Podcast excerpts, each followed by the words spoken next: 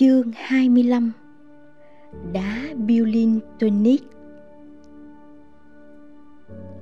Một buổi sáng thứ hai đẹp trời, Một bài thơ được bọc trong gói giấy, Màu tím, in hình pháo hoa. Một bó hoa hái được từ đỉnh núi Siluma, Cột bằng dây ru băng, Màu xanh da trời nhạt. Sắc hoa vẫn còn tươi lắm Vì được cắm trong bình gốm cả đêm hôm qua. Bó qua và bài thơ diệu kỳ này là chất liệu làm nên thiên tiểu thuyết diễm tình của tôi. Và thiên tiểu thuyết ấy sẽ được diễn ra vào sáng hôm nay. Kịch bản nằm trong đầu tôi suốt mấy tuần qua. Và nó như thế này. Khi a linh đẩy hộp phấn ra, tôi sẽ đặt bó hoa và bài thơ lên tay cô không cần nói lời nào. Hãy cứ để cô thưởng thức vẻ đẹp của loài hoa trên đỉnh núi ấy. Hãy cứ để cô đọc bài thơ tôi viết và cảm nhận được một phong vị gì đó. Thậm chí còn tuyệt hơn cả bánh vào dịp tết nguyên đáng của người hoa nữa.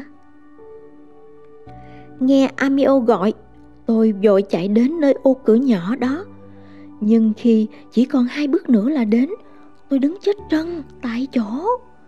Bàng hoàng khi trông thấy bàn tay chai sần Thò ra từ ô cửa. Không phải bàn tay của A Linh. Bàn tay này rất kỳ dị Cứ như một lưỡi hái tử thần Bằng đồng, gân guốc, cáo bẩn Đen đúa và lem lút dầu. Một vòng tay sang hô màu đen cuộn ba vòng xung quanh lưỡi hái đó những đầu rắn độc Binan Barit trực tấn công được chạm khắc nơi cuối chiếc vòng. Dưới cùi chỏ được thiết một vòng bạc kiểu vòng những gã khổng lồ hung bạo trong các câu chuyện quay gian thường đeo. Hai đầu của cái vòng này mang hình một thìa khóa, có nhiều khía, loại bọn trộm thường dùng để đột nhập vào nhà người khác, thó của. Không có vết xăm nào điều cấm kỵ trong tín ngưỡng Mã Lai. Nhưng những ngón tay bị bóp nghẹt bởi ba chiếc nhẫn to giật giả. Chiếc nhẫn trên ngón tay trỏ có đính viên đá sa tam lớn chưa từng thấy.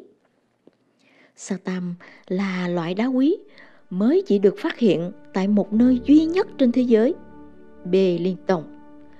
Ngoài ra không còn nơi nào khác. Nó có màu đen bóng bởi thành phần cấu tạo nên nó gồm axit carbonic và magnesium. Nó có tỷ trọng nặng hơn thép và không thể gọt đẽo. Đá sa tam nằm sâu trong những hố thiết cũ và rất khó tìm thấy. Chỉ may mắn lắm mới vớ được nó ở mãi sâu trong tâm quả đất. Năm 1922, người Hà Lan đặt tên cho sa tam là Bulitonite Đấy là lý do hòn đảo này có tên Beliton. Theo tiếng địa phương, ấy là một tên gọi thiên liêng, Kuake. Sau này, tôi không biết tại sao có thể để nó nghe không quá quê mùa, hay có thể vì người Mã Lai nhà quê hiếm khi dùng chữ U. Bọn người đáng ghét nằm trong chính quyền, trật tự mới đổi tên nó thành Belitung đúng là hành động hết sức thủ tục và tùy tiện. Chẳng có khiếu thẩm mỹ gì cả, chủ nhân của cái bàn tay như lưỡi hái ấy lại gắn vật thiên đó lên trên chiếc nhẫn bằng đồng thau rẻ tiền. Thế nhưng nó được đeo hết sức ngạo nghễ. Như thế, người đeo nó là chúa tể thế giới này vậy. Ngón áp út đeo một chiếc nhẫn gắn đá akit mới nhìn trông như thạch anh tím quý giá của Kilimantan. Nhưng tôi đâu có mù mờ đến thế. Viên đá ấy chỉ được làm từ nhựa tổng hợp và pha lê nấu nhiệt độ cao. Người đeo nó là một kẻ biệp bợm và chẳng biệp được ai ngoài chính ông ta. Và cuối cùng, trên ngón giữa là chúa tể của tất cả những chiếc nhẫn đáng sợ nhất – thể hiện chủ nhân là một người hay làm chuyện lén lút mờ ám một đầu lâu người to đùng ngoác cái mồm rộng hoác quái đản với hai hố mắt sâu hoắm. Chiếc nhẫn này được làm từ mẫu thép, không gỉ, lấy được nhờ thông đồng với đám công nhân rửa máy BN. Quy trình biến mẫu thép không gỉ ấy sang một chiếc nhẫn khiến ai nghe cũng phải rung mình. Sau khi dũa sơ qua bằng máy tiện cho có hình thù chiếc nhẫn, mẫu thép không thể dở ấy được dũa bằng tay hàng mấy tuần liền. Những lao động của BN ở cấp cu ly thường làm loại nhẫn ấy.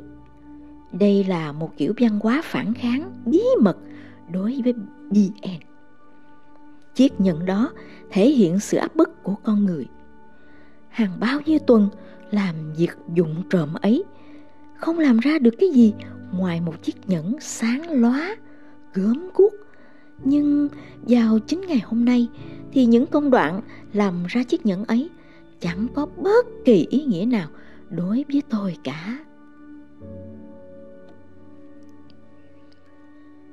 Còn mấy bóng tay nữa chứ, eo ôi, trời đất quý thần ơi! Hình thù của chúng cứ như bị quyền rủa ấy.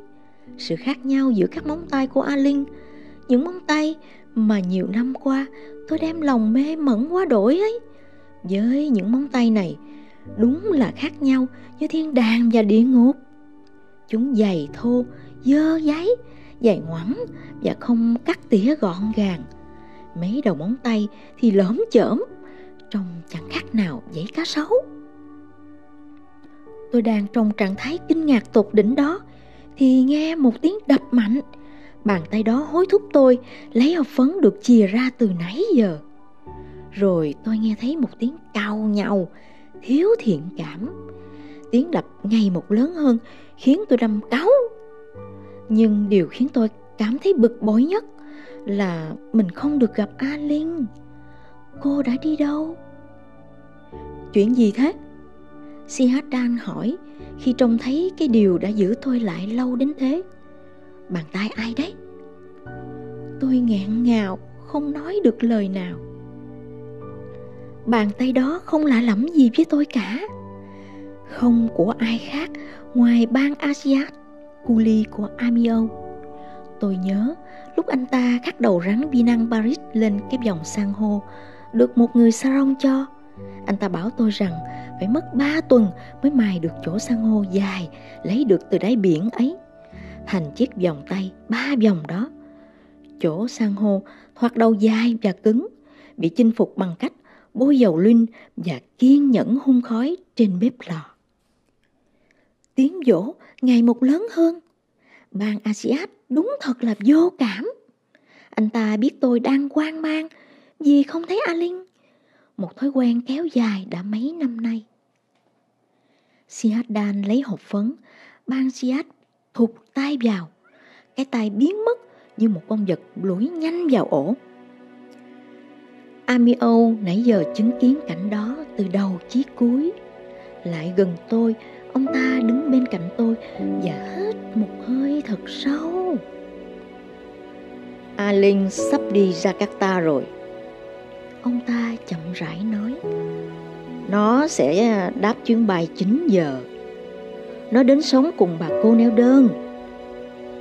Nó có thể được học hành tốt ở đấy. Tôi mộ người đi. Tôi không tin được tay mình nữa.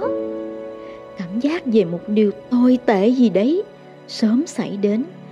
Cảm giác khi hồi tưởng về Bodenka đã thành sự thật. Lòng tôi như bị ai giày xéo, quặn thắt nếu đủ duyên, hai đứa mày sẽ được gặp lại nhau ngày nào đó. Amio vỗ vỗ vai tôi. Tôi cúi đầu xuống như đang mặc niệm. Tay tôi nắm chặt bó hoa dại trên đỉnh núi và bài thơ của mình. Nó nhờ tao gửi đến mày lời chào và muốn đưa cho mày cái này. Ami Âu đưa cho tôi một cái vòng ngọc.